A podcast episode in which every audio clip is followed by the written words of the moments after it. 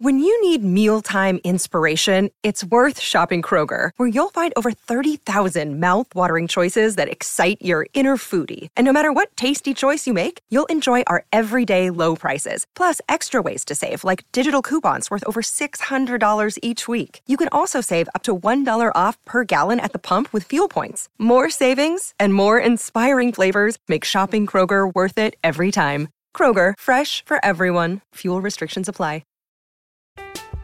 I'm Alex Rodriguez. And I'm Jason Kelly. From Bloomberg, this is The Deal. Each week, you'll hear us in conversation with business icons. This show will explore deal-making across sports, media, and entertainment. That is a harsh lesson in business. Sports is not as simple as bringing a bunch of big names together. I didn't want to do another stomp you out speech. It opened up so many more doors. The show is called The Deal.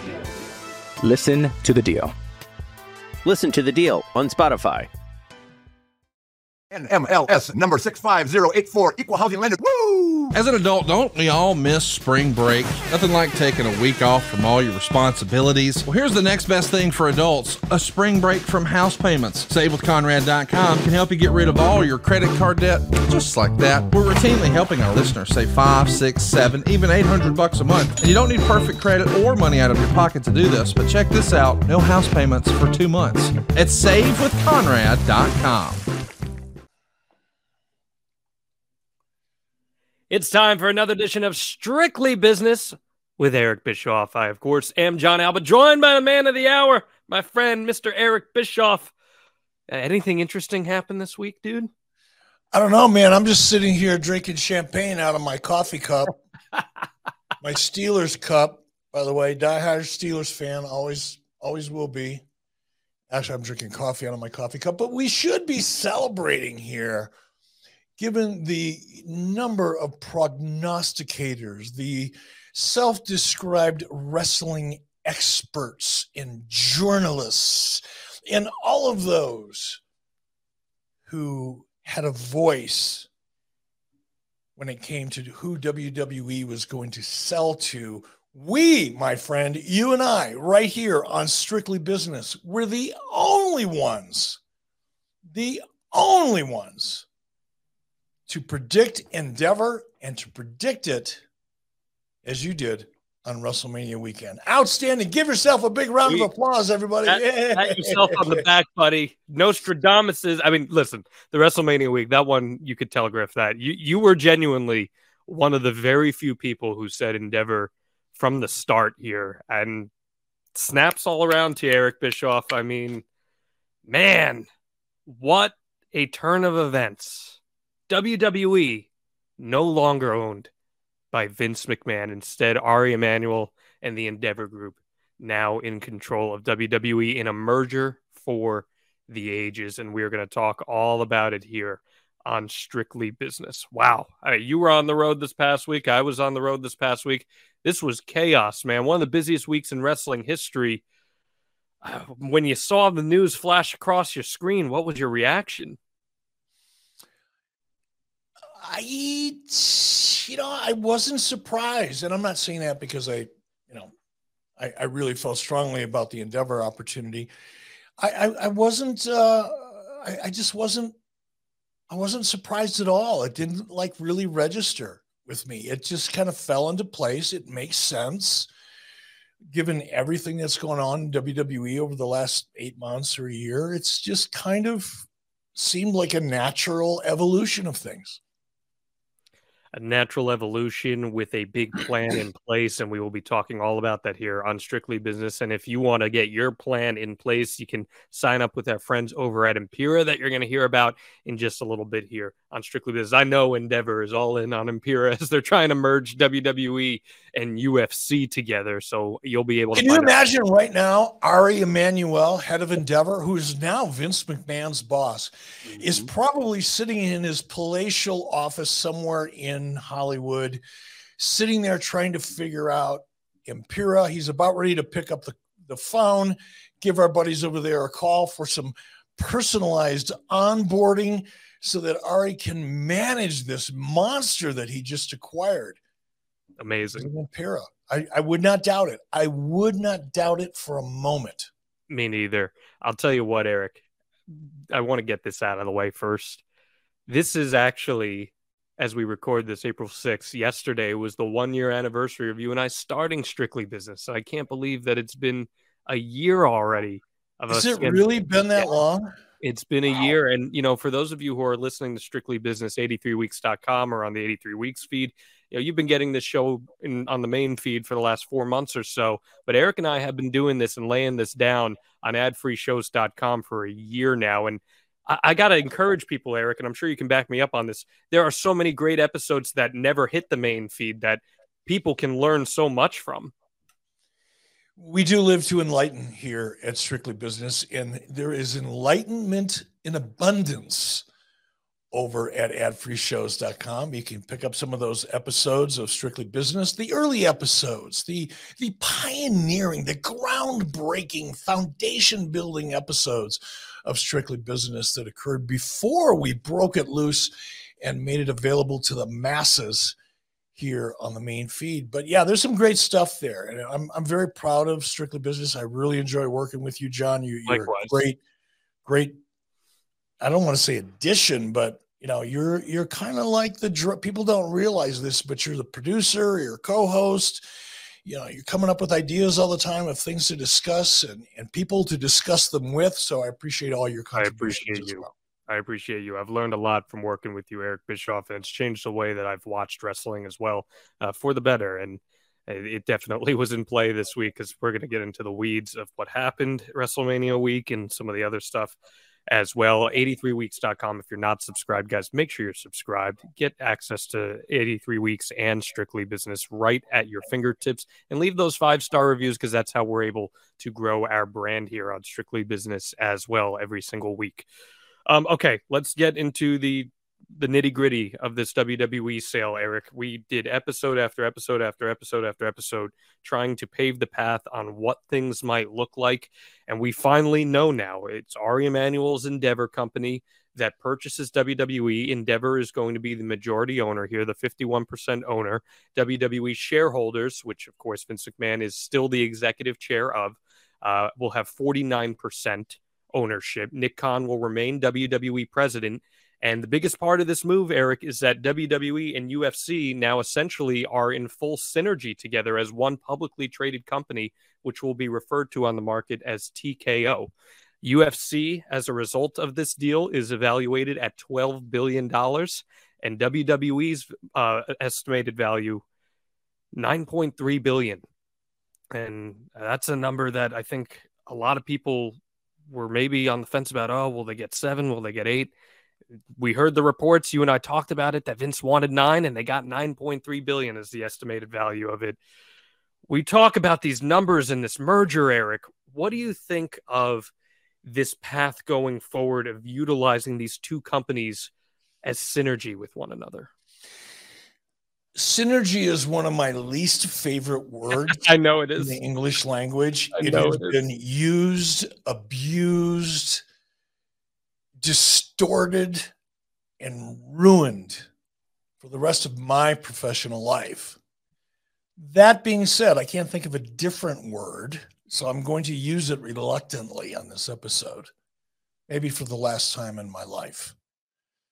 But one of the reasons why I was leaning heavily towards the Endeavor opportunity was because if you look at WWE and you look at UFC, first of all, for those people who think they're similar, they're not. There is zero similarities between WWE and WCW as properties. As UFC, you mean? Or UFC, sorry. That being said, I mean, one is a legitimate athletic contest.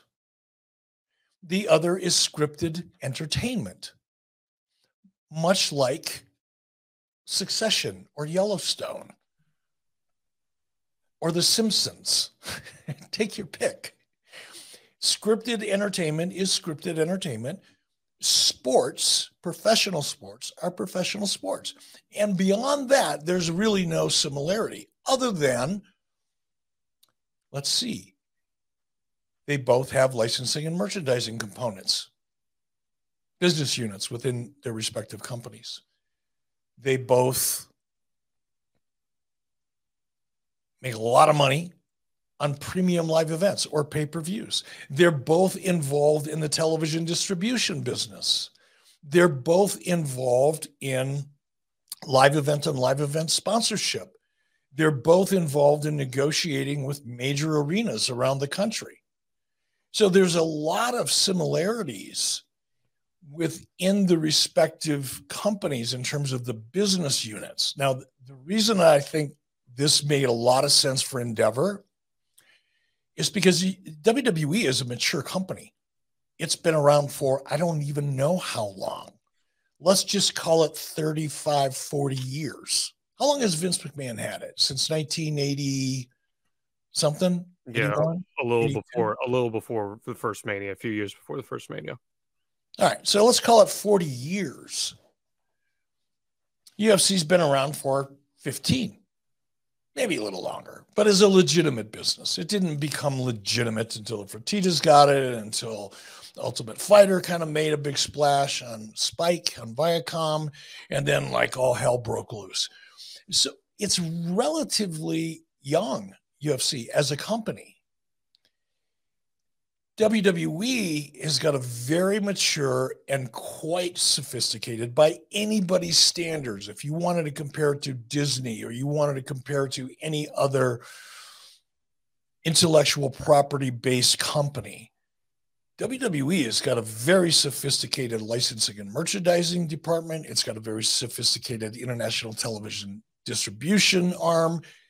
It's very sophisticated and mature in ways that I think can really benefit UFC.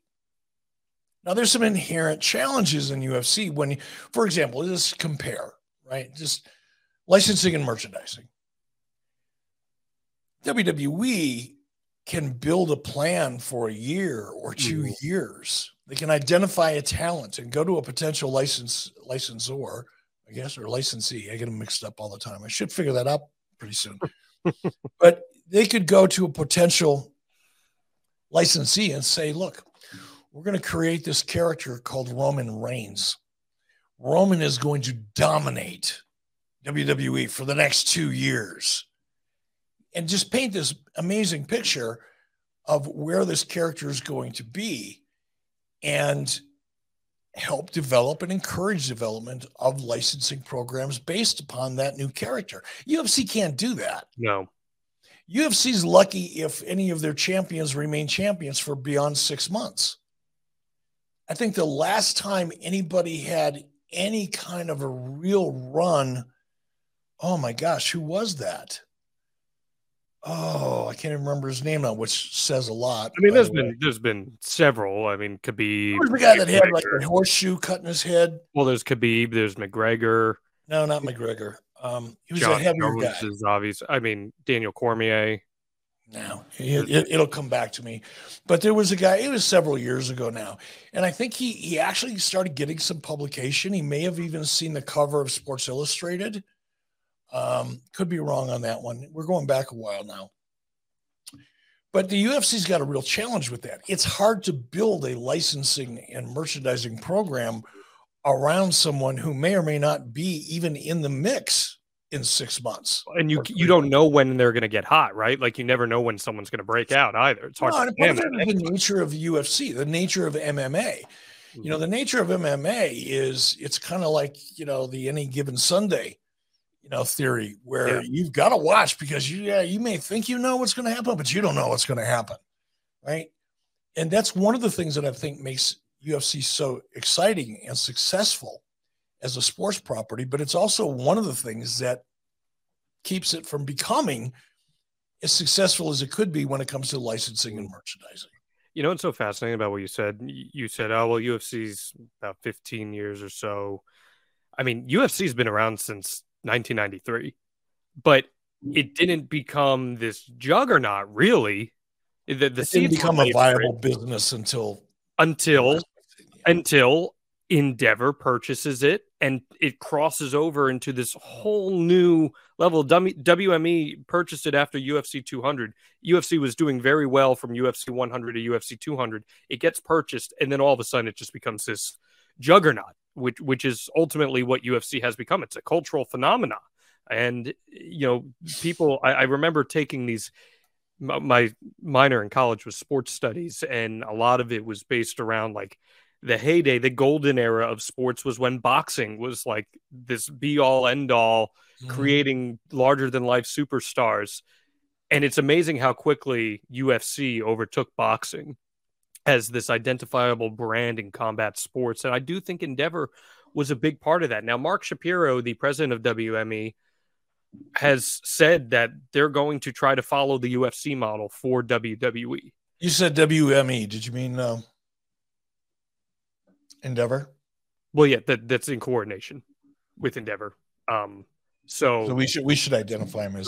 So William Morris Endeavor is Endeavor, right. WME, for those who are not up to speed with that. If you're not Hollywood types, right? Sorry. So WME is Endeavor. Now, Mark Shapiro has said that WWE is going to follow a similar path to UFC in terms of business model. And I think, Eric, there's a lot that each of them can take from one another. You're just talking about the licensing stuff. But when I heard Shapiro say that, there are a myriad of things that came to mind initially. And I'm curious what your thoughts are. The first thing that immediately comes to mind is the pay-per-view model. You know, UFC in the last few years has moved to the ESPN Plus model, where you have a blanket rate for ESPN Plus that houses the content, and then you're paying individualized prices for each pay-per-view. The WWE Network and Peacock subsequently has totally changed how wrestling fans consume premium live events and pay-per-views. If it were to explore a shift like that, which I think is very possible, by the way, what do you think a reception would be like to something like that for wrestling fans? Oh, God, I don't know. It's hard to predict, right? I think they would adapt. I think you're going to have, anytime you have any kind of change, you know, like if somebody woke up, like if I woke up and I was the president of the world, not just the United States, well, you basically want that job anyway, right? But if I was president of the world and I said, all right, I'm passing a law at midnight tomorrow night, Greenwich Mean Time, that says when you get up in the morning, by law, you have to put your right sock on before you put your left sock on. Punishable by 5 years in prison or a $250,000 fine or both. Now, if I were to pass that law as president of the world, even people that put their right sock on first normally would bitch about it. People that typically put their left sock on first would go batshit crazy. There'd be riots in the streets. It would be insane for about a month. And then everybody put their left sock on first, and that would be the end of it. It's no big deal. And that's probably what would happen if there's a change in the way that premium live events or pay-per-views, take your pick, are distributed. I think you'd have a certain amount of people that would bitch about it. You'd have a certain segment of the audience that would pull out their calculator and do the math and go, oh, I guess it's not really costing me that much more. Maybe a little bit, maybe a lot. I don't know. It would be a lot because we're talking about a situation here where right now you can technically get WWE pay-per-views for $5.99 a month. If you pay for the ad version of Peacock, you could get WWE pay-per-views $5.99 a month plus the library. In UFC's current setup, hypothetically, if WWE were to adopt this, you're talking a flat rate per month for ESPN Plus or some other platform if they choose to change that. Plus, pay-per-view prices can range between $35 and sometimes $70. So we're not talking nickels to dimes here. We're talking significant. Well, let's explore that a little bit because, admittedly, I'm not that familiar with ESPN Plus I have it because I've purchased a couple UFC pay-per-views over the last year or two, but I don't pay attention to it. I just have it. So if I subscribe to ESPN Plus, what do I get from UFC? You might get additional content, library stuff. It depends on what the offering may be in that particular time. But if I go on right now, what would be available to me? Any idea? I mean, I don't have it pulled up in front of me, but you would have access to some library content. I believe they have the ability to allow you to go back and watch certain events as well that were pay-per-view content at one point in time. And alongside that, you have their other properties that go directly to there. And UFC doesn't really have a show on the air, do they? Like, you mean like a weekly television program? Like a weekly television show. Not in the way that Monday Night Raw. Okay, so there's a big difference there when it comes to value. I don't know. I'd have to really dig into that a little bit more. I don't want to speak to something that I'm so unfamiliar with because that would make me like Dave Meltzer.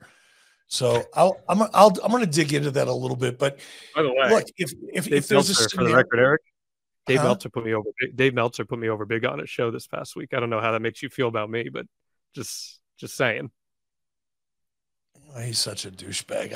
I wouldn't feel good about that if I were you. In fact, I honestly, now you're going to think I'm joking, but I'm not. I used to tell people all the time, like when I first created Nitro and launched Nitro, of course, Dave Meltzer and everybody else like burying me and burying WCW and predicting our demise and all that.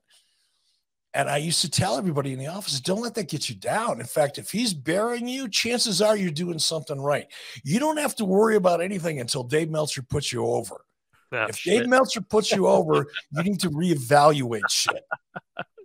He said I asked a good question in the press conference. There you go. So all right, what was the question that you asked? Let's get to it. I mean, I'll talk about it once we get into the WrestleMania discussion, but I basically, more or less, in more eloquent words, asked Triple H why Roman Reigns beat Cody Rhodes, more or less. That's a great tease, and we'll save the answer in his response to later on in the show. Yes. I love that. That's an organic, natural tease to hold the audience till later on. I love that. Because we will talk about that, believe me.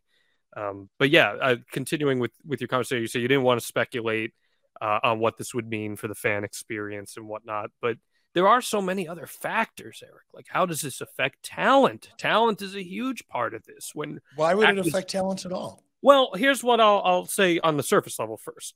When mergers happen, when sales happen, acquisitions happen, there's always going to be the questions of cuts and releases at the forefront. Is that something, historically speaking, that anyone should be concerned about? I would, if I was an employee of WWE, I would have been concerned about it prior to a sale. Because when you're, I mean, this is what WCW went through, as well as so many other Turner companies. When there was a merger or sale anticipated, for 6 months or a year, Turner executives were hacking, slashing, cutting costs, moving money around, intercompany allocations, you know how they go, doing everything that they could do to make certain, or as certain as possible, that each business unit within Turner Broadcasting was operating on an EBITDA of about 17 or 18%. That was the goal. So you're going to have cost-cutting measures in order to get to that 17% EBITDA. You're going to have all kinds of cost-cutting measures and reallocation of revenues and so forth, and costs. That's part of the game. Subsequent to a merger or a sale, I wouldn't be worried about that.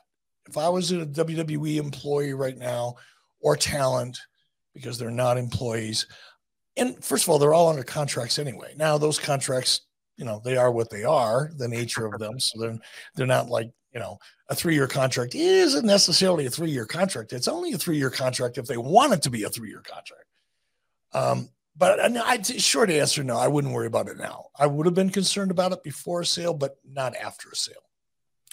There was one element of this that your gut told you one thing, but what ended up happening was different. You did say with Endeavor, you had a gut feeling that WWE would be going private, and instead we see this remain a public company under a new name. TKO again is going to be the trading name. where, as I alluded to before, Endeavor is going to be the 51% majority owner. WWE shareholders will be the 49% minority, which means in theory, Eric, even though Vince McMahon... means in theory, Vince McMahon is going to be Ari Emanuel's bitch. And it means that in theory, Vince McMahon could get voted out and at any given notice if that were to be something that wanted to be explored. Were you surprised by the fact that they stayed public out of this? I was. I really thought that Vince's goal would be to take the company private. I thought that was his primary goal, to be very honest. And I thought Endeavor made sense for all the reasons we've already talked about, but I really thought it would be to take the company private. Did you watch the Ari Emanuel interview with Vince? No. There was a lot of chumminess between them. And Vince tried to give the impression that he was totally okay walking away in any acquisition if he wasn't wanted.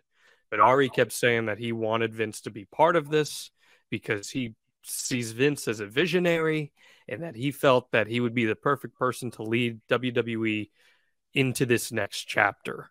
And Vince reluctantly agreed to stay on. And it was brought up that Vince would be overseeing the creative process. And Vince said that he would be loosely doing so and not in the weeds. Meanwhile, on Monday Night Raw, Vince must be listening to the show because I'm the only one that uses the term in the weeds. All of a sudden now everybody's using it.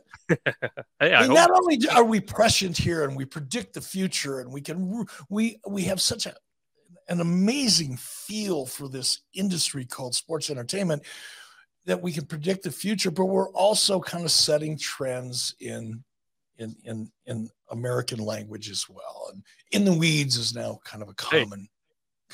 I'd be thrilled if Vince McMahon's listening to Strictly Business every single week. Oh, I'm sure he does. I'm sure he does. I know he's an ad-free show subscriber. Listen to Bruce Pritchard's stories every week on Something to Wrestle. I have no doubt about that. But what I do know is that Monday Night Raw, there were a lot of changes made on the fly. It was widely reported by multiple outlets that the format was changing actively as the show was going on and that Vince was active in guerrilla during the show. So make of it what you will, whether you want to believe or not, that Vince will be out of the weeds of WWE creative. I mean, you know Vince at a larger level than most of us do. What is your honest assessment on what his involvement in this company is going to be going forward? Because that is the biggest question that everybody is talking about and wants to know. Your honest assessment, Eric. First of all, I agree with Ari Emanuel, and I don't think anybody in their right mind could disagree that Vince McMahon is a visionary above all visionaries when it comes to this industry.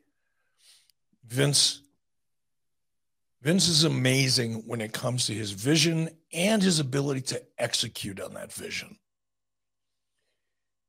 When it comes to his reluctance to kind of stay in creative, I ain't buying that bullshit. I ain't buying that. Vince, I think probably, here's my guess. It's just a guess. I think in his mind, like one half of his brain is going, Vince, step away. It's time. Paul Levesque's doing a great job. Bruce Pritchard's doing a great job. You know, a lot of people on the creative team are doing it. Ed Koski's doing a great job. There's a lot of people there that are doing a phenomenal job. And we've seen it over the last 6 months. It's not even a discussion, not a valid one. And I think Vince recognizes that. And I think that part of his brain is probably speaking to him briefly throughout the course of a day saying, Vinny, let it go. Come on. There's other things to do. But then there's a side of his brain that has been living this thing since he was a young child, since before he really got to know his father. And then working for his father and learning to be and trying to get his father's approval. Because if you read a little bit about Vince McMahon Sr., he wasn't too excited about Vince McMahon Jr. getting into the wrestling business. So I've read. So for the better part of Vince McMahon's life, this thing called wrestling has been the majority of it. I mean, you don't walk away from that. You may want to. It may be like an alcoholic that walks by the same bar every day on his way to, on his way from his office to, or her, on their way from his or her office to their car parked in a parking lot 3 blocks away. But every day you've got to walk by this really cool Irish pub. And one day all winter long, you're walking by this thing and you've been able to resist it, right? You know you're better off not going into that Irish pub. And you're proud of yourself. Each and every day that you walk by, you hold your head a little bit higher because you've knocked down one more day. But along comes May. The doors are open. The windows are open. The sights, the sounds, the smells of springtime are upon us. And as you walk by that Irish pub and you get to the door, you get this overwhelming smell. Great Irish food. You can't resist it. And you walk into that bar, and before you know it, you're struggling with, should I follow this bangers and mash up with a cold beer or not? It's a constant struggle. And I think that's probably the way Vince McMahon feels about creative. He knows he should walk by that British or that Irish pub. He knows he should. But as soon as he gets near Gorilla, he sees that big leather chair and goes, damn it. I miss the smell of that chair. I miss those little mints up here by my microphone. He has mints? Yeah. Oh, that's cool. Of them. Tons of them. Interesting. Yeah. It's just like a, it's like a candy store up there. So I think he, as much as he may want to walk away from it, I don't think he's wired in such a way that he'll allow himself to do it. He'll be drawn into it. And his personality is such, he's not a, look, I have nothing but the utmost respect for Vince McMahon as a business person. And I like him as a person. I mean, I consider him a friend. But he does not play well with others. No. He just historically, he just doesn't play well with others. So I think at some point in time, there'll probably be an issue there. But hopefully it'll be down the road. Hopefully there'll be no collateral damage, meaning losing key people, because you wouldn't want that to happen. There's some great talent there in WWE on the creative team. Great talent. You wouldn't want to lose that. That's the core of the company. I would get roasted on social media if I didn't ask you this question, because I have to. Fuck social media. Who cares? No, I mean, it would be warranted. What are your thoughts on the mustache and the dyed hair? It's freaky looking. What the hell? What the hell? I mean, the mustache. Vincent Price. I mean, the dyed hair. Look, I've got some experience with dyeing my hair. You do. And I've got a strong opinion about it. I don't think any guy over the age of 35 or 40 should be dyeing their hair. Now, I know I did it well past my expiration date, and I wished I wouldn't have. But I think it looks hideous because you can see a guy, you can pick a 77-year-old that dyes his hair. You could pick him out from across 10,000 people in a parking lot. Oh, see that guy way over there? See the guy by the blue Chevy? Dyes his hair. It's ridiculous. What about the mustache? The mustache just kind of draws more attention to it. Yeah. I don't get it. Who wears a mustache like that? What is it? Is he Howard Hughes? It's Errol Flynn, man. Errol Flynn, Howard Hughes, somebody with a little tiny thin mustache. I mean, chicks don't dig that. Maybe they do. Maybe Vince knows more than I do. I don't know. I've heard otherwise on that front. It almost like gives into this persona though, right? Like Vince is the evil businessman. Here he is stroking his little mustache as he makes this deal with Endeavor, signing a deal with the devil. And now these two mega powers have combined into one as Vince strokes his evil mustache, because you know why, Eric Bischoff, he knows he's got a plan. And when you need a plan, you use Empiraa, because you know we're using Empiraa over here at Strictly Business. You go to Empiraa.com, that's EMPIRAA.com /Eric, and you use the code WrestleBiz, WRESTLEBIZ, for 14 days for free, 20% off your overall subscription, a subscription that, by the way, is going to cost you less than a couple cups of coffee a month. We're talking about the proest of the pros, if you will, when it comes to getting your business off the ground. What would you like to share with the audience about our friends over at Empiraa? Wow, what would I like to share? Number one, it's easy. It's intuitive, meaning someone like me can figure it out. You get free onboarding, a real live human being that you can discuss your business with, what's important to you, and they'll help you set up your dashboard in such a way that it's customized to your business. Empiraa helps you work your plan. A business plan plans your work for you. It lays out what you need to accomplish over the course of a year or 3 years or 5 years, depending on your business plan. And it gives you all of those benchmarks that you need to hit in order to be successful and execute that plan. But you need a tool. You need a tool that every single day when you get to work in the morning, the first thing you do is go to your computer, you log on, you go to your dashboard, and right there in front of you, Empiraa has your entire business laid out, and you can go back and you can check performance in any category you want. Check your pillars, damn it. Pillars are important.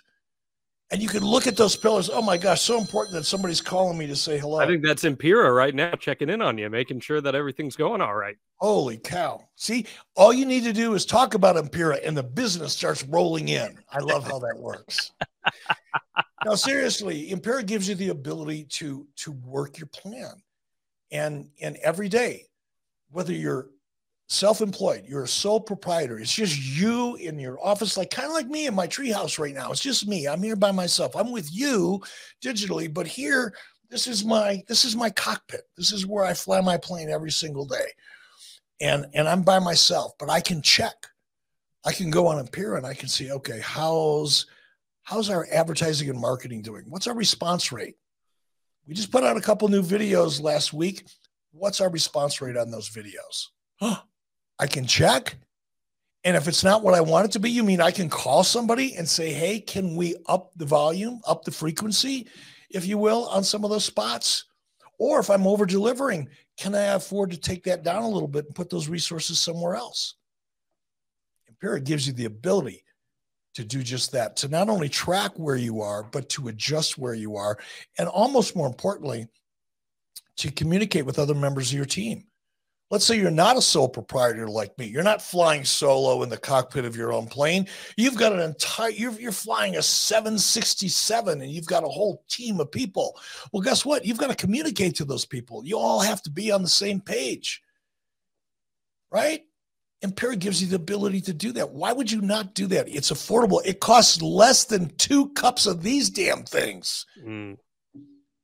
And you can manage your business, whether you're a business of 1 or a business of 51 or a business of 501.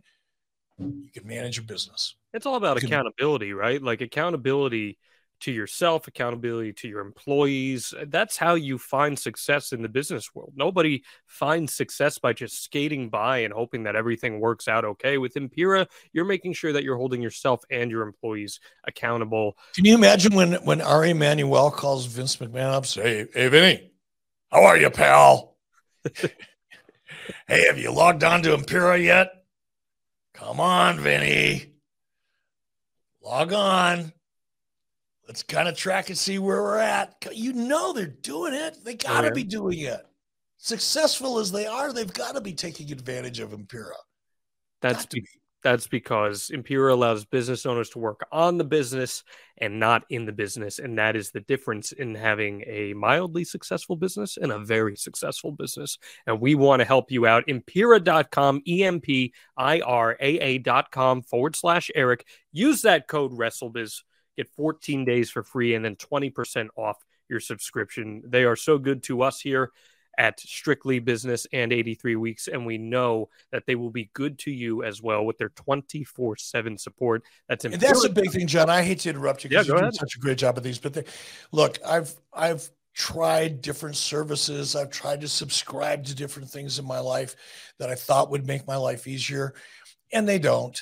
The thing that really put me over the top with Empiraa is not only because it's such a smart solution and tool, right? And I've been an entrepreneur for the majority of my life. I love things like this that make me better and make up for things that I don't know. But the onboarding process, when you got a live human being on the phone saying, okay, here, let me help you set this up. And walk you through setting up your dashboard so that it's specific to your business. I just don't know of many companies that do that. They literally walked us through our onboarding at 5 a.m. local time for them.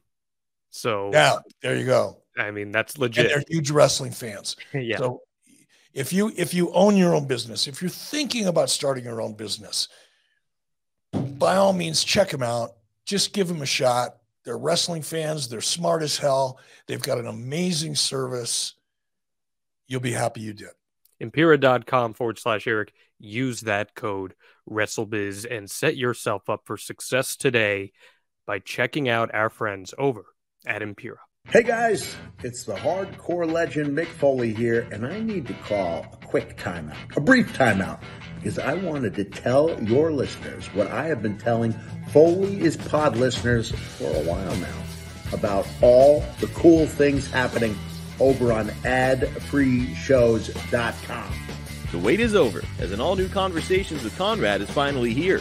He created the soundtrack to so many of our childhood memories, with iconic themes like The Undertaker, Stone Cold Steve Austin, The Ultimate Warrior, and many more. The legendary Jim Johnston sits down with Conrad for a 2-hour career retrospective, available now only on AdFreeShows.com. Literally I was watching some tape of the guy, and I just started doing this to the kind of what I felt like was the tempo of him running. And then I recorded that. And then just over that, you're just doing.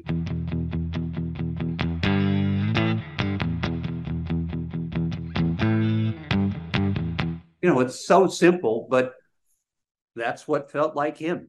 That's just a small taste, a sampling, if you will, of what we have waiting for you.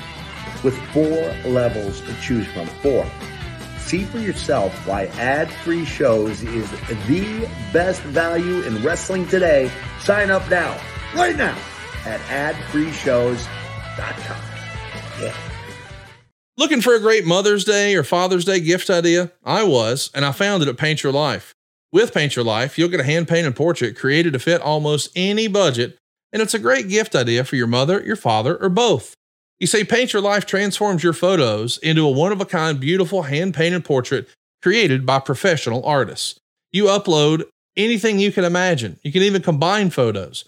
You'll pick the artist, the medium. You can even customize the frame. And you can receive your painting in as little as 2 weeks. You can give the most meaningful gift you've ever given at paintyourlife.com. And there's no risk. If you don't love the final painting, your money's refunded, guaranteed. And right now is a limited time offer. Get 20% off your painting. That's right, 20% off and free shipping. To get this special offer, just text the word WEEKS to 87204. That's WEEKS to 87204. Text WEEKS to 87204. Paint Your Life. Celebrate the moments that matter most.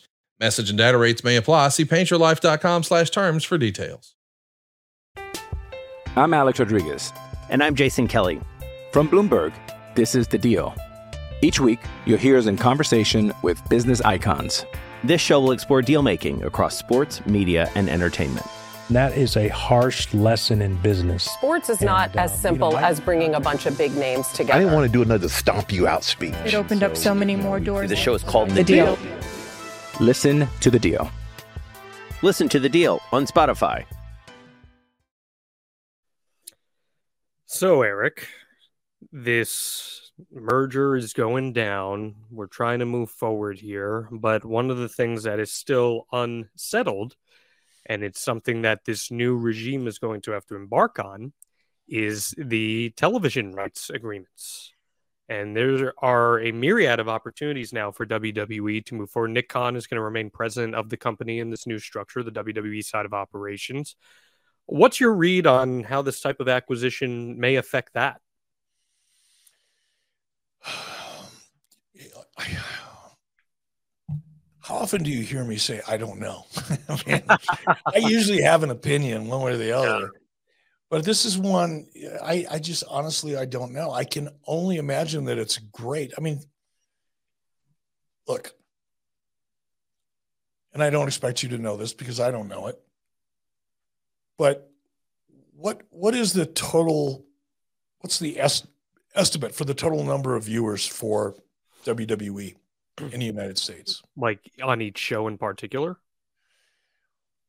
I mean, I can pull that off the top of my head. So you're looking at about 5 to 7 million viewers each week, right? I'd say probably a little less than that, but yeah. All right. Let's call 5 just for the sake of discussion. Mm-hmm. I don't know how many fans of the UFC there are in the United States, but you've got a combined audience. You've got a combined demo. While they're two separate products, you've got a combined audience there, a combined demo in the 18 to 49 that is massive, massive. At the very least, that gives you a lot of leverage in a conversation. That's at the very least. Who's not going to take your call? Who's not going to be interested in the possibility of having what has become the number one weekly show, original on cable television, 52 weeks a year, and then have the UFC and all of its potential? Who is not going to be interested in having that conversation if you're a network? I just can't imagine it's going to be anything but very, very positive. Yeah. Does it mean it's necessarily going to bring more money? Because the market is what the market is. The market's different now than it was in 2019 when the Fox deal was consummated. Yep. You know, it's a, you know, we're a different world now than we were then. We're in a different economy now than we were back then. We're different from a technological perspective than we were back then. There's a lot of things that have changed. So who knows where the valuation for programming will end up? I don't know. I don't mean to, you know, I don't want to sound like I know something I don't, but I can't imagine that it's not going to be a fun time to be negotiating on behalf of WWE. And then you got Ari Emanuel, his influence over Hollywood. See, there's all these little things too, you know, but the things that don't show up in conversation or in public documentation. How much influence do you think Ari Emanuel has in Hollywood? Quite a bit. Nick Khan. Quite a bit. It's not like Nick Khan's just like this little guy hanging along for the ride. Nick Khan is a powerhouse, as is Vince McMahon. I just can't imagine it's going to be anything other than a really fun period of time negotiating those rights. Andrew Marchand of the New York Post sports media reporter speculated that ESPN could be in on WWE given the proximity to UFC now and wanting to get in on that. You scoff at that. ESPN blows. That network blows. That is just, I wish they would just pull the plug, let it circle the drain and start over. Does anybody even watch ESPN anymore? Yeah, I mean, I'd say a decent amount of people still watch ESPN, but we're no longer in the sports center age of ESPN. It sucks. ESPN, I mean, when I stumble across it, I'll be looking for something. I stumble across it. It's like, oh my God, you people all suck. There was a great tweet from Richard Deitch, who's a fantastic sports media reporter for The Athletic. And he said, Nick Khan's DiMaggio, referring to Joe DiMaggio, DiMaggio-like streak of making wealthy people wealthier continues. And I said, I responded, I said, who will be the Brock to his taker? And he said, no one. He'll be on a beach in Maui by then. I knew that would pop you. That's Nick Khan is unreal, man. It is. I don't think this sale happens without Nick Khan doing what he's done for WWE. I don't think a lot of things happens without Nick Khan. I mean, that was just, and it's, and I sound like I'm, putting Vince over more than I should. And I don't mean to do that, but you can't help but admire the guy and some of the decisions he's made. I mean, the decision to bring Nick Khan in, and Conrad Thompson called that a long time before I did. Conrad saw this sale coming a long time before I did. I resisted it, even with the addition of Nick Khan. I went, nah, they're not going to sell. They're not going to sell. I was stubborn. I didn't think Vince would actually let go of the keys and let somebody else technically drive the car. But Nick Khan was instrumental in all of this, man.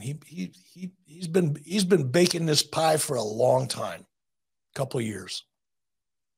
You expecting to see a lot of crossover between UFC and WWE now? I don't think so. I don't think any more than we've already seen. Because that would be obnoxious, right? Mm-hmm. A little bit here and there, sure. Because we get a little bit here and there now. But I think if all of a sudden we're seeing a ton of crossover, I think if you start seeing a lot of WWE talent in UFC, you're going to get pushback from the UFC fans. If you start seeing a lot of non-participants from the UFC, other than sitting around at ringside, that's cool. That's just a sign of respect. But if you start seeing backstage stuff with UFC people and hotshot angles and things like that, I think the WWE fans would probably push back. So I don't think you're going to see a lot of that. For all intents and purposes now, Dana White and Vince McMahon are partners. And that is just a wild world we live in. How'd you like to be the server? How'd you like to be the waiter or waitress that sits down with that serves Ari Emanuel, Dana White, and Vince McMahon, and you've got to bring their food? Can you imagine that? Overhearing those conversations. Ooh, I mean, to be a fly on the wall. Just awesome. Wild, just wild. Let's talk about WrestleMania here for a second, Eric. I don't know how much of WrestleMania you actually got to see. Zero, none, nada. But I do know you had your finger on the pulse of some of the things that happened at it. And I was in Las Vegas with my daughter and her boyfriend. My daughter ran in her. How'd that go? She did great. She had a personal best. That's great. She's about 8 minutes off of qualifying for the Boston Marathon. So she thinks she'll probably get that in the next 6 months. And that's her goal. So we went, it was my wife and I and our daughter and her boyfriend and my sister. My sister also ran in a half marathon. So we had a great time. That's great. I ate my way through. You know what I had, dude? Let's hear it.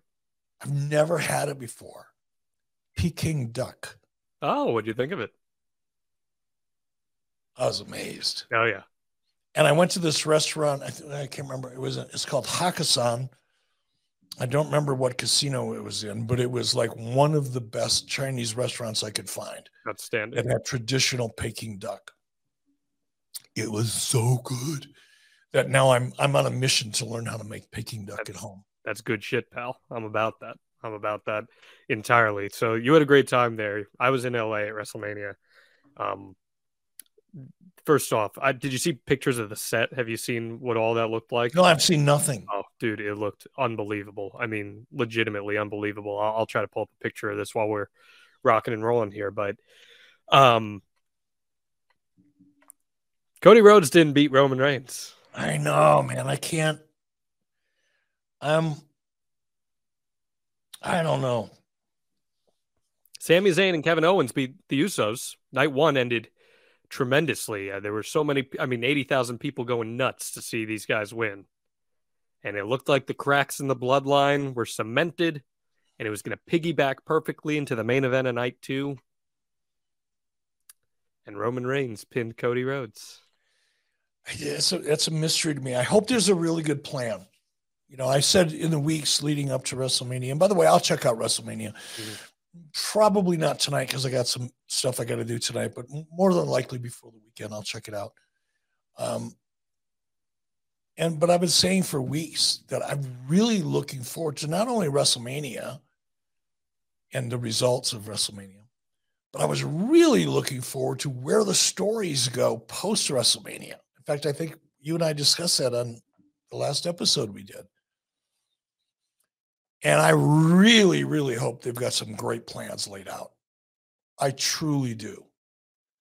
Because if they don't, this is going to, the decision to beat Cody will not go down as hard as Sting losing to Hogan because he didn't have a tan. It won't be that bad. But it'll be close. People are going to be really dizzy. Now, if there's a great story and Cody's back in the hunt, or there's a story that's as compelling or close to as compelling as what we've seen over the last 4, 5, 6 months, then I'm going to be ecstatic. But I fear that that's probably not the case, possibly not the case. And if I'm right, it's going to be nasty in WWEville. I'm going to be real with you, Eric. There were 80,000 people there who were ready to see Cody Rhodes become the WWE Universal Champion. The story had been set up so perfectly. Cody had overcome hurdles on his way here. He had to overcome that injury. Sami Zayn and Kevin Owens won the night before. And there were just 80,000 people ready for this moment. And then it didn't happen. And based on the press conference and on TV, the impression that I get is that they're going to try to draw this out another year, where Cody now, like his father Dusty, has to overcome more hurdles to claim the prize. And listen, maybe that can be an effective story, but you're asking for people to A, hold on for a long time, B, you're hoping there's no injuries, C, you're hoping nobody else gets as hot as Cody, because then if someone else gets as hot as Cody, then you got a problem there.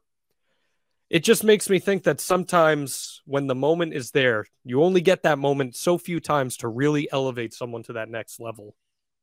If you pass on it, like think about this, Eric. I'll pose this to you. Remember WrestleMania 21, Triple H is facing Batista in the main event in Los Angeles. That's the chance to make Dave Batista, right? And they did. Dave Batista won, and Dave Batista became a made man. He became a top guy in WWE. What would have happened if Dave Batista lost to Triple H and didn't get the comeuppance, all in the name of having to overcome even more hurdles and clear more hurdles? Would that have been as effective as a crowning? I mean, we don't know. No, the answer is no. The answer is no. It's just not. It's just not. And I asked Triple H about it in the press conference, more or less. I said, you know, you clearly had an opportunity here to make somebody, but instead you chose to continue telling this story.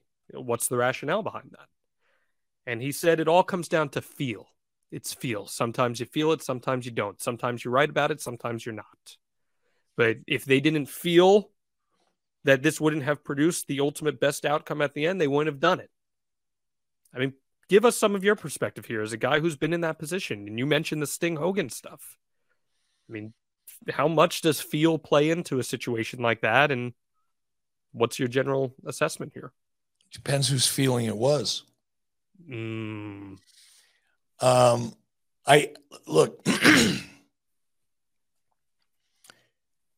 and maybe it's because of the Sting Hogan thing.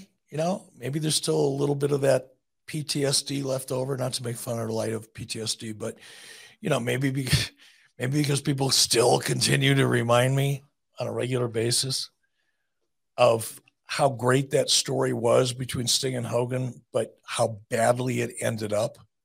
And that's all that people remember is the disappointment. But that's, you know what, you still did. You still, the right guy still went over at the end of the day. Yeah, but it was messed up. It was messed up. I'm glad you're admitting it, but still. It was a mess. And I don't know, man. I'm agreeing with you. I really hesitate second guessing creative, especially when the creative has been historically pretty damn good, at least in the last 6 months. So it's hard for me to be critical of it because I'm not there. There may be things going on that we don't know. There may be some really great ideas as far as Cody overcoming the, more hurdles to make it even more meaningful when that time finally comes. There may be some great ideas floating around out there that we don't know about. Or there may not be. And that's the question. What are they going to do? Where's it going to go? How do you build a guy? And this is a rhetorical question. I don't expect you to answer it, but how does one build somebody like Cody, create such a great story, connect with the audience to the extent that the audience wants it as bad as the performer does, and then take it away from them? Yeah. And give them something else instead. How do you do that without disappointing your audience to the extent that they may just go, yeah, I'll come back. I'm over it. Right. I'm over it. Because it's just, I was about to give a crass analogy here, but it's a little bit about you're getting real excited, and then the girl you're sitting there talking to says, sorry, I gotta go. Yeah. I'll be back in an hour. She comes back in an hour. Oh, okay, things are going great. Sorry, I got a phone call. After 3 or 4 times, you go, fuck it, I'm out of here. I'm over it. No. And I don't know how you get the audience to that point that the WWE did so successfully, and then not give them what they came for and expect them to stick around. Yeah. You better have something good. Yeah. You better have a great plan or be prepared. Yeah.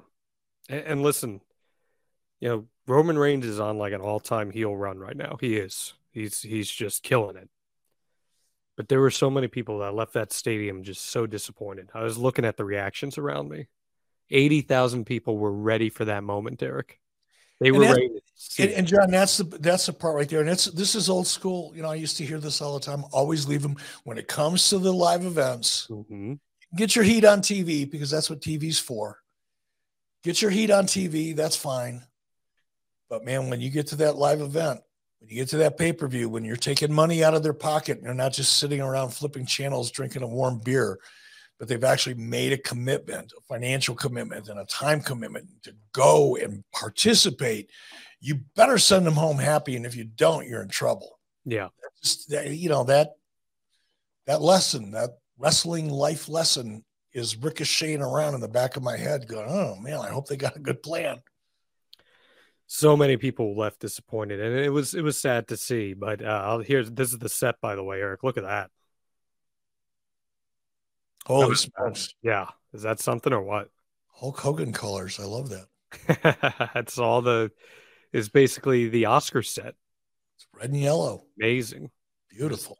It was insane to see in person. It was a spectacle of a show. The main event was fantastic. It just the ending was what it was, and you make of it what you will. I know, look, Roman Reigns, he looks like a star. He looks like the guy. He's the man right now in WWE. He's on this historic run. And, one of the reasons, Eric Bischoff, that Roman Reigns is looking good is because you know that he is using Manscaped to make sure that beautiful Samoan beard, because they got their beard products now. He's making sure that Samoan beard. Did you just say that Roman Reigns had a beautiful smelling beard? Samoan beard. Maybe he does have a beautiful smelling beard, because Manscaped and the Beard Hedger package comes with a ton of great different add-ons that you can use to make sure that you're smelling great every single day. I think you misheard me, but I'll take it. All right. I mean, no, it's fine. Maybe he does. I don't know. I've never smelled his beard. Hey, listen, benefit of the doubt. With WrestleMania season also means the NFL draft is here. And the most exciting prospect is the prospect of being perfectly groomed head to toe with our friends over at Manscaped. Manscaped has long had elite downfield play with their Lawnmower 4.0, but in 2023, Eric, they've got the rookie sensation Beard Hedger to ensure the face of your franchise, like Roman Reigns, is a pretty one. This 1-2 punch of men's grooming is the best acquisition for any at-home GM. So go to manscaped.com, save some salary cap with our code WrestleBiz. It's WRESTLEBIZ for 20% off plus free shipping. Now, Eric, I know for years we've been talking about how Manscaped keeps you clean down there, but you know very well that it's also important to make sure you're looking good up on the face when you got those important business meetings. Maybe you're using Empiraa and you got those special meetings with your staff. You want to look good on your face as well. And the beard hedger's changing the game with Manscaped. You think of it like this. You know, when you're perfectly groomed, your hair is perfectly groomed, when your beard especially is perfectly groomed, it's kind of like a preview of coming attractions, right? So when you're walking through that nightclub and you see this beautiful person, I'm going to be inclusive, across the room checking you out. They're checking out that beard and that hair and going, huh, I wonder what the rest of this movie is going to look like. You got to be prepared. Show up prepared. It's key to success.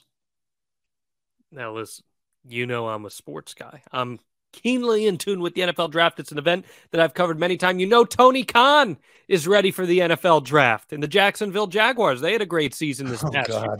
Has he got a big announcement? Is there a big, major Tony Khan announcement that's going to change the landscape of the NFL forever? I think he has one. And it's that. Oh, God. And I think it's that. He knows that the lawnmower 4.0 is making sure that even the poorest managed grass can look good at the end of the day. This elite electric trimmer is a lock for first-round talent. Just look at its explosive talent with RPM. With all that power, the lawnmower is still the most nimble on the field with its skin-safe technology that reduces your nicks and snags while making all the right cuts on the hair in the process. And now that you've done all the dirty work down there, Eric, it's time to make sure you look good out there with the beard hedger and its 20 positions of precision. This powerful cordless trimmer helps you customize your look with a rotary wheel that has 20 lengths while only using one guard. In football, having a deep O-line may be a good thing at the end of the day, but in the bathroom, more than one guard is just an absolute mess. Trust me on that one. Hair is everywhere. So we want to help you out here at Strictly Business. Get 20% off and free shipping from Manscaped with the code WrestleBiz at manscaped.com. That's 20% off with free shipping at manscaped.com. Use code WrestleBiz. Go from Mr. Irrelevant to a first-round pick with our friends over at Manscaped.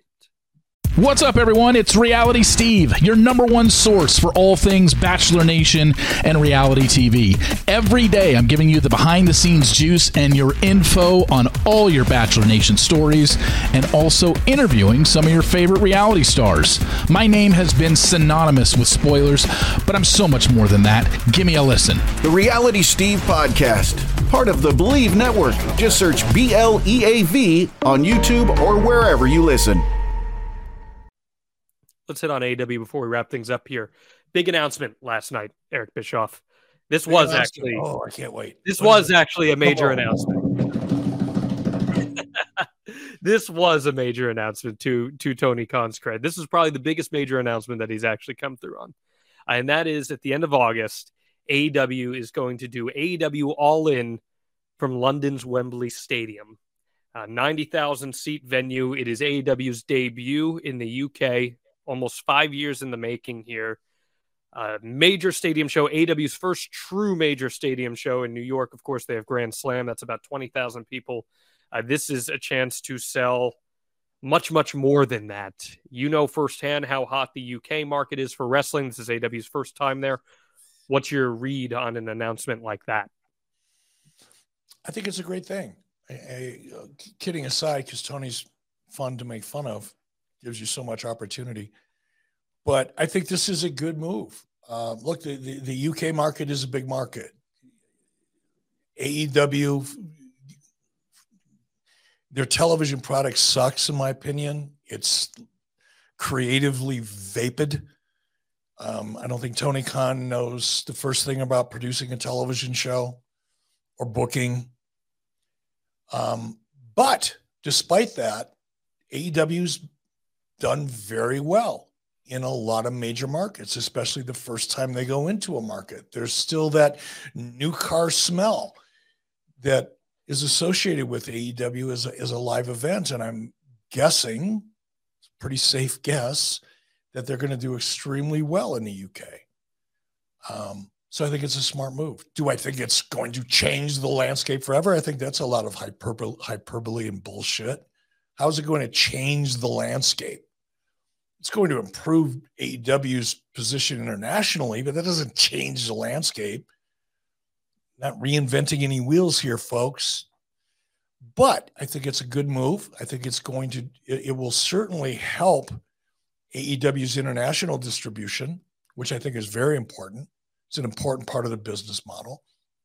And I think it's going to be a big, big boost when it comes to international television distribution. So I think it's smart business, but I'm sorry, I just don't agree on the change. Tony Khan, Dixie Carter are like related somehow. I don't know how, but I've never been around two people who are so full of hyperbole than Dixie Carter and Tony Khan. What do they call Tony? He's Tony Carter or Dixie Khan or something like that. I don't know who they is, but I've heard it from people in AEW. So yes, it's true. Okay. Listen, I don't think you could take anything away from it being significant for the company, at the very least, that this is going to, in all likelihood, be the largest gate that they've done to date.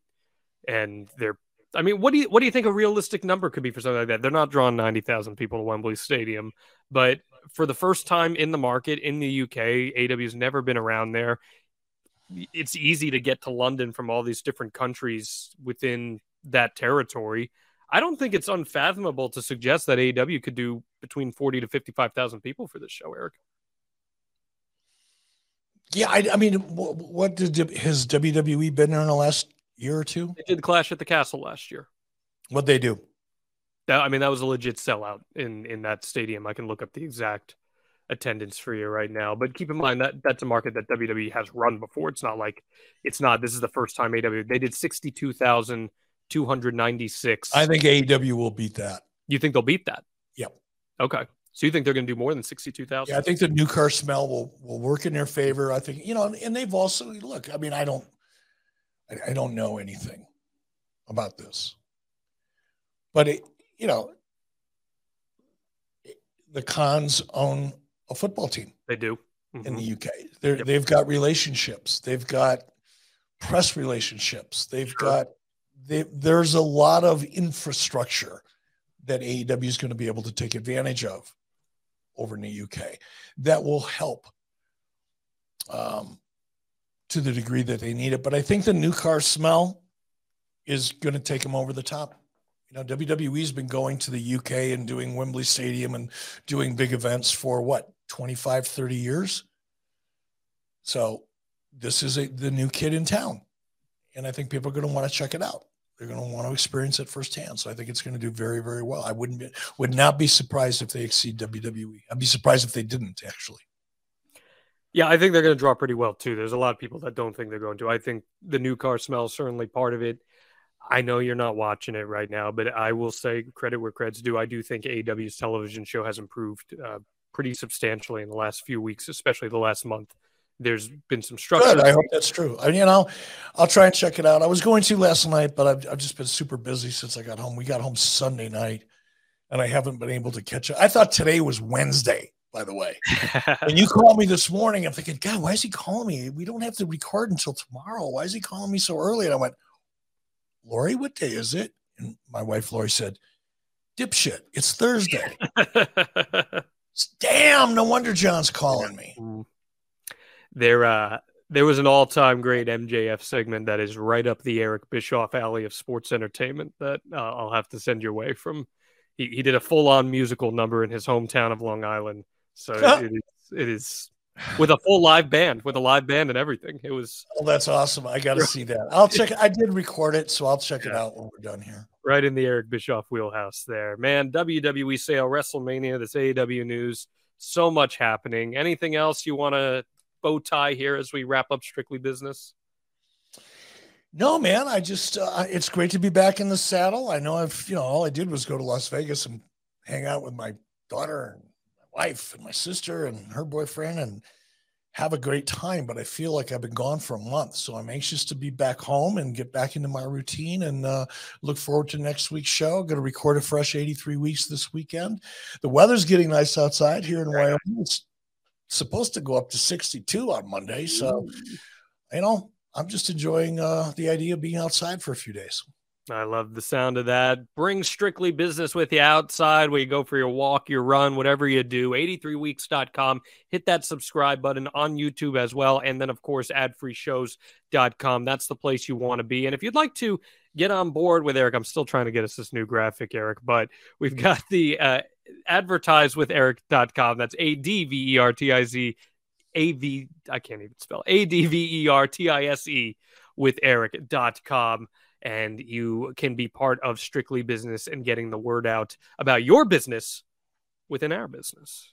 That's what Empiraa does every single week, and you see how much we put into them, and we'd love to put that effort into your business as well. Let's put some effort into spelling that correctly. We will have a new graphic next time we do this show. The inquiries have been made, Eric. You know they have. So well, there's going to be a loud inquiry here in about 5 minutes. I got to run, John. Thank you very much. Ladies and gentlemen, this has been Strictly Business. We'll see you right here next week. John brings his skewed sense of humor. Jeff brings tips to cut strokes off your next round. Together, it's those weekend golf guys. They'll pay a lot of money to PXG and Titleist and Callaway and on and on. Right? How many yards do you think you're going to pick up with that extra driver? I think I can get an extra 5 to 10. What if I give you 15 to 20? You pay me more. Jeff Smith teaches on the sliding scale. Those Weekend Golf Guys, the podcast, part of the Believe Network. Just search BLEAV on YouTube or wherever you listen.